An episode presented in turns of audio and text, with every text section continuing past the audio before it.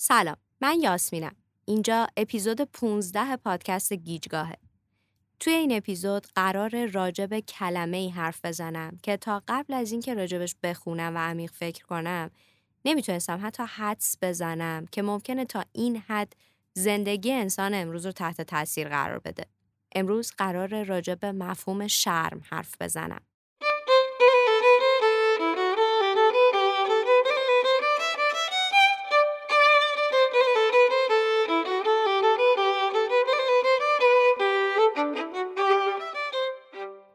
از دلایل و ابعاد اصلی وجود انسان ارتباطه. وقتی میگم ارتباط منظورم هر نوع ارتباطیه که بتونی فکرشو بکنی. از ارتباط عاطفی گرفته تا ارتباطاتی که منجر به مسائل کاری میشه. در واقع به طور کلی حضور توی هر جامعه ای نیازمند شکگیری ارتباط بین اعضای اون جامعه است. ما برای اینکه توی هر ارتباطی حضور داشته باشیم لازمه که بتونیم به خودمون اجازه دیده شدن کامل بدیم و این دقیقا همون جاییه که شرم خودشو نشون میده. شرم ترس از اینه که آیا چیزی درون من هست که اگر دیگران بدانند دیگر شایسته ارتباط نیستم. اینکه من موضوع شرم و به عنوان موضوع این اپیزود انتخاب کردم حقیقتا خیلی اتفاقی بود. در واقع با دیدن یه تتاکی این مطلب برام جالب شد و بعد شروع کردم راجبش خوندن و تا قبل از این اگه از من میپرسیدی که شرم آیا چیزیه که زیاد احساسش می‌کنی حتما می‌گفتم نه چون هم راجبش نمی‌دونستم همین که حالا جلوتر بهش می‌رسیم که خاصیت این حس اینه که خودش رو جایی از وجود تو پنهان می‌کنه که تو به سختی می‌تونی بهش دسترسی پیدا کنی. بیاین با هم یه سری موقعیتی رو بررسی کنیم که آدم ها معمولا تو شرم رو احساس شرم رو دریافت می‌کنن. مثلا وقتی که می‌خوایم از کسی درخواستی بکنیم وقتی از طرف شریک عاطفیمون ترد میشیم. حالا این ممکنه فروپاشه یک ازدواج باشه یا فقط قطع ارتباط عاطفی. وقتی از یه محیط کاری اخراج میشیم. حتی وقتی می‌خوایم کسی رو اخراج بکنیم. وقتی می‌خوایم به کسی پیشنهاد شروع یک ارتباط عاطفی رو بدیم. وقتی قراره که مثلا مورد مصاحبه شغلی قرار بگیریم.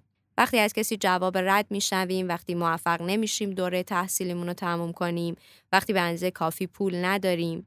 اصلا وقتی که کلمه شرم رو سرچ می‌کنیم یه سری موضوعات مشخص پرتکرار به همون پیشنهاد میشه که مثلا یکیش همین مسائل مالیه یکیش مربوط به روابط سکشواله یکیش مطالبیه که مربوط به همجنسگراییه. مطالب مربوط به تجاوز و تقریبا پرتکرارترینش مربوط به عادت ماهانه است و هزار تا موقعیت مشابه دیگه که ممکنه به ما این حس رو بده که ما به اندازه کافی خوب به نظر نمی رسیم. پس این موقعیت ها توی زندگی ما انقدری گسترده هستن که لازم باشه راجع به کلمه شرم بیشتر بدونیم. چیزی که در مورد شرم جالبه اینه که توی چند لایه وارد میشه و تو رو دچار یک گفتگوی درونی می‌کنه. شرم همیشه دو تا پیام داره. مثلا خودتو پشت در اتاقی که قرار اونجا مصاحبه شغلی انجام بدی تصور کن. توی اون شرایطی که هستی شرم برای تو دو تا پیام داره.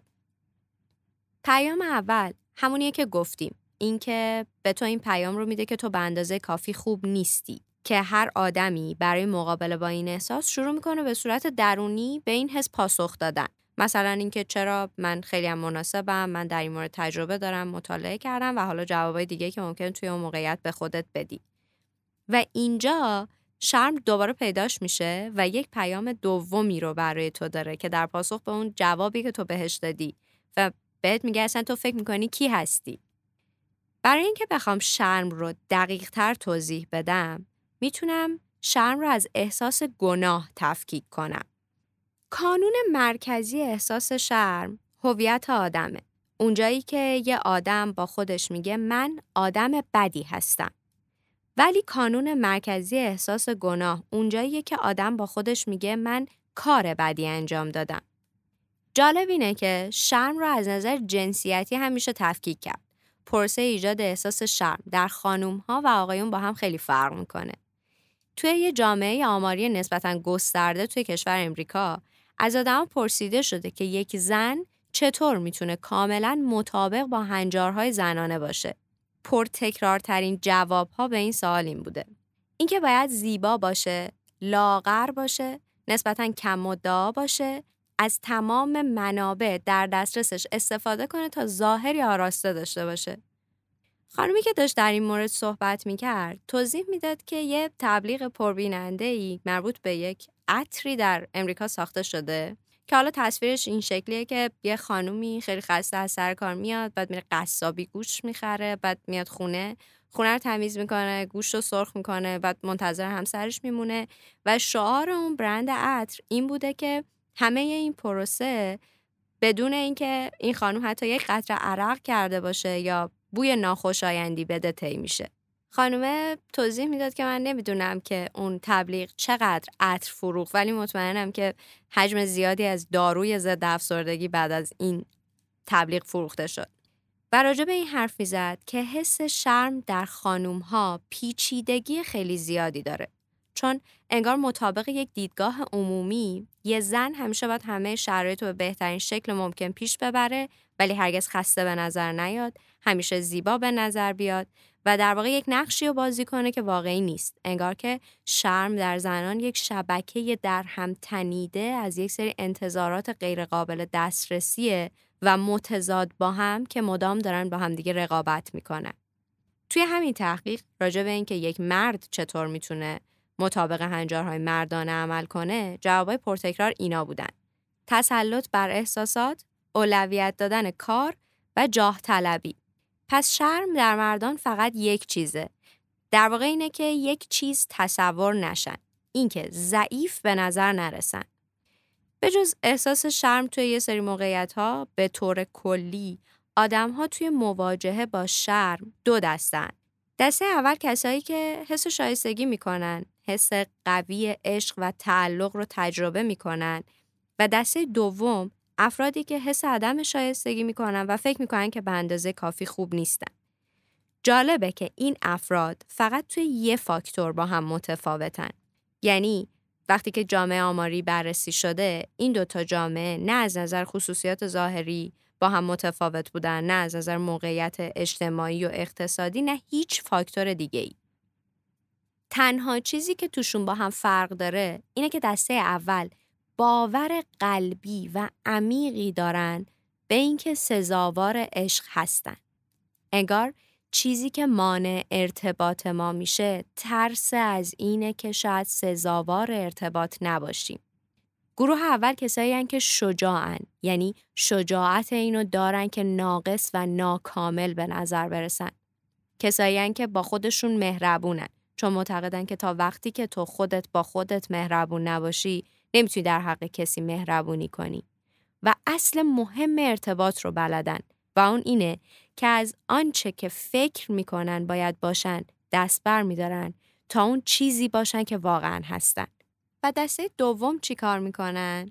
در واقع این کاریه که همه آدم ها در دفاع از خودشون در مقابل حس شرم انجام میدن اون همینه که شرم رو بیحس می‌کنن و نادیده میگیرنش.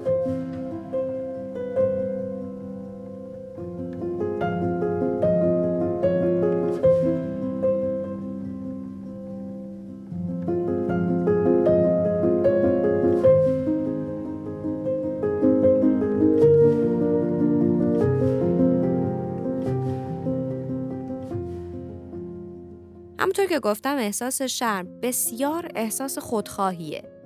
چون که وقتی من احساس شرم می‌کنم همه چیز مربوط به منه و حس شرم منو هرچی بیشتر توی خودم فرو می‌بره و مچاله می‌کنه. معمولا کسی راجع به حس شرم حرف نمی‌زنه. کمتر کسی به خاطر اینکه احساس شرم می‌کنه مثلا به تراپیست مراجعه می‌کنه. ولی سه تا چیز هست که احساس شرم رو بزرگ و بزرگتر می‌کنه و اون سه تا چیز سکوت مخفی کاری و قضاوته. و از اونجایی که اصولا آدم ها راجع به شرمشون سکوت می‌کنن و باهاش درگیر یک گفتگوی درونی میشن دفاعشون اینه که ساکتش می‌کنن و نادیدش می‌گیرن. در واقع توی خودشون دفنش می‌کنن. ولی چیزی که وجود داره اینه که تو نمی‌تونی هیچ حسی رو به صورت انتخابی بیهس کنی. و اتفاقی که میفته اینه که تو میگی که من حس ترس و شرم و ناامیدی رو نمی‌خوام و همزمان باهاش در تو حس شادی، امید و قدردانی از بین میره و به خاطر این تو حس شرم و ترس و ناامیدی می‌کنی و این یه چرخه است که هی ادامه پیدا می‌کنه. یه سری چیزا هستن که به شدت به این چرخه دامن می‌زنن و بهش کمک می‌کنن. چیزایی که قطعیت ایجاد می‌کنن و امکان گفتگو رو از آدم ها می‌گیرن. چون یادمونه که شرم رو وقتی راجبش حرف می‌زنیم خودش همزمان از بین میره. یکی از این چیزهایی که قطعیت ایجاد می‌کنه در طول زمان مذهبه. مذهب به خودی خود یک قطعیت فرموله ایجاد می‌کنه. یعنی به افراد این فرصت رو میده که با استناد به مذهب به بقیه بگن که من دارم درست میگم تو داری اشتباه می‌کنی پس سکوت کن. یکی دیگه سیاسته. اونم باز یه قدرت فرموله قانونمندی ایجاد می‌کنه که با استناد بهش یه سری ها فرصت گفتگو رو از بقیه می‌گیرن. و یه کار دیگه ای که آدم ها برای بیحس کردن حس شرمشون انجام میدن ایدئال سازیه.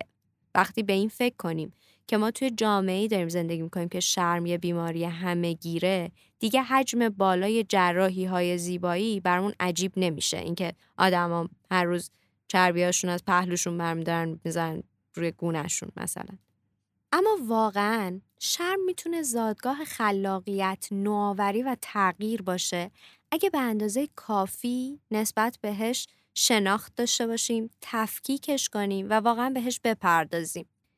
خیلی از موقعیت هایی که ما به خاطرش احساس شرم می‌کنیم جاهاییه که یه رفتار اشتباهی از ما سر زده. همون جایی که به جای حس شرم بعد احساس گناه داشته باشیم و خوبی یا تفاوت احساس گناه اینه که ما می‌دونیم این ما نیستیم که بدیم. اون رفتاری که ما کردیم رفتار ناشایستی بوده. این تفکیکه باعث میشه دو تا اتفاق بیفته. اینکه ما به جای اینکه بخوایم آبشین بریم توی زمین یا خودمون رو و حسمون رو توی خودمون پنهان کنیم راجع رفتارمون حرف می‌زنیم بهش اقرار می‌کنیم در موردش عذرخواهی می‌کنیم و سعی می‌کنیم که اون زیانی که وارد کردیم به کسی رو جبران بکنیم.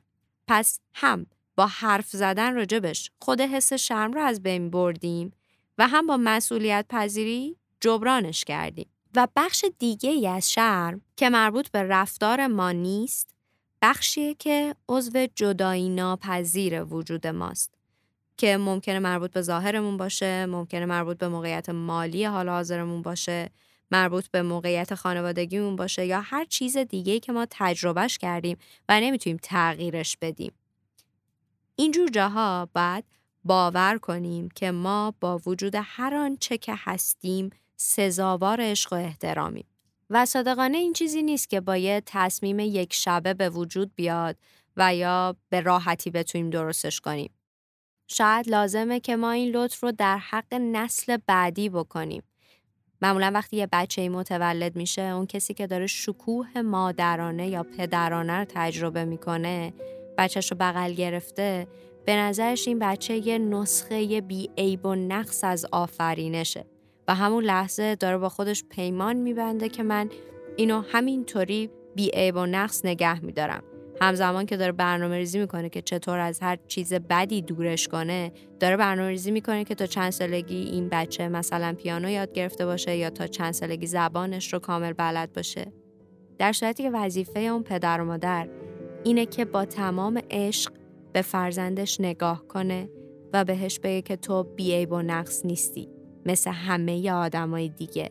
ولی تو هر چی که باشی توی هر موقعیتی سزاوار عشق و دوست داشتنی.